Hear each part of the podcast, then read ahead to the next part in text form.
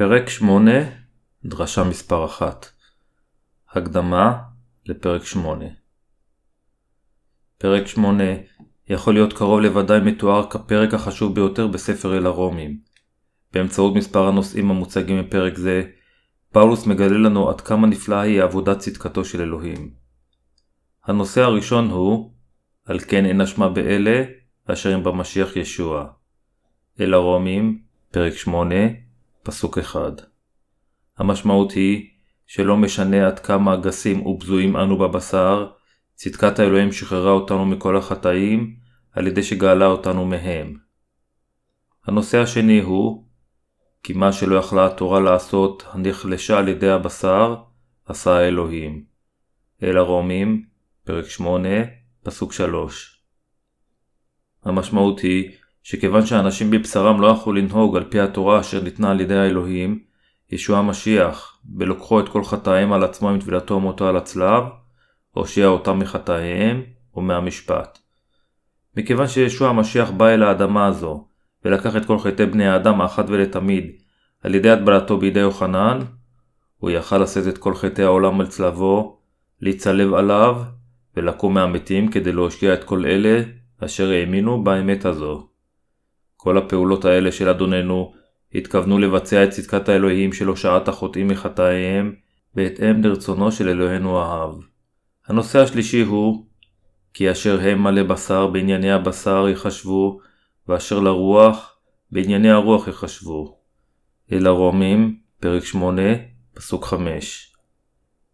המשמעות היא שכאשר החלטנו להאמין באלוהים, עלינו להאמין בו לא על ידי שננהג על פי מחשבותינו, אלא על פי שנלך אחר דבר האלוהים. הנושא הרביעי הוא ואתם אינכם בבשר, כי אם ברוח, אם מעונם רוח האלוהים, שוכן בקרבכם. אל הרומים, פרק 8, פסוק 9. אלה המאמינים בצדקת האלוהים, מקבלים את רוח הקודש בליבם, והופכים לילדיו של אלוהים. משמעות נוספת שיש, היא שאינכם יכולים להפוך לילדיו של אלוהים רק מכיוון שאתם מבקרים בכנסייה בהתמדה. הנושא החמישי הוא לכן אחי, חייבים אנחנו לא לבשר לחיות לפי הבשר. אל הרומים, פרק 8, פסוק 12. נושא זה אומר לנו שאלה אשר נושעו מכל חטאים על ידי האמונה בבשורת אדוננו, אשר מילא את צדקת האלוהים, אינם יכולים להיות חייבים לבשר ולהשתעבד לו. הנושא השישי הוא כי אם לא קיבלתם רוח עבדות לשוב ליראה, כי אם קיבלתם רוח משפט, בנים אשר בו, קוראים אנחנו, אבא אבינו. אל הרומים, פרק 8, פסוק 15. מכיוון שאלה אשר מאמינים באלוהים, קיבלו את רוח הקודש, עתה הם קוראים לאלוהים האב, אבא אבינו. הנושא השביעי הוא, והרוח ההוא מעיד ברוחנו, כי בני אלוהים אנחנו. ואם בנים אנחנו, גם יורשים נהיה, יורשי אלוהים וחברי המשיח בירושה. אל הרומים, פרק 8, פסוקים 16-17. אלה המאמינים בצדקת האלוהים, הם אלה אשר קיבלו את רוח הקודש, ואלה אשר קיבלו את רוח הקודש, הם אלה אשר יהפכו, יחד עם המשיח, יורשים למלכות האלוהים שלו.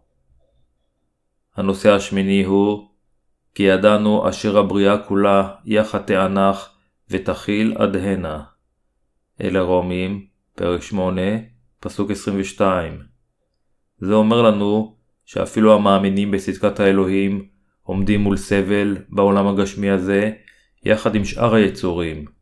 אך הוא גם אומר לנו שבעולם הבא לא תהיה הנחה או כאב. הנושא התשיעי הוא ואת אשר יעדה מקדם אותם גם קרא, ואת אשר קראם אותם גם הצדיק, ואת אשר הצדיקם אותם גם פיאר. אל הרומים, פרק 8, פסוק 30. זה אומר לנו שאלוהים קרא לחוטאים בישוע המשיח בנו, ושהוא עשה אותם לילדיו, על ידי שלקח את כל חטאיהם בבת אחת עם צדקתו. לבסוף, הנושא העיקרי והאחרון הוא מי יענה בבחירי אלוהים, אין אלוהים הוא המצדיק. אל הרומים, פרק 8, פסוק 33. אף אחד לא יכול לשפוט את ילדי האלוהים אשר קיבלו במתנה את רוח הקודש על גאולת עמי החטא על ידי האמונה בצדקת האלוהים. עשרת הנושאים האלה הם הקווים הכלליים הבסיסיים של אל הרומים פרק 8.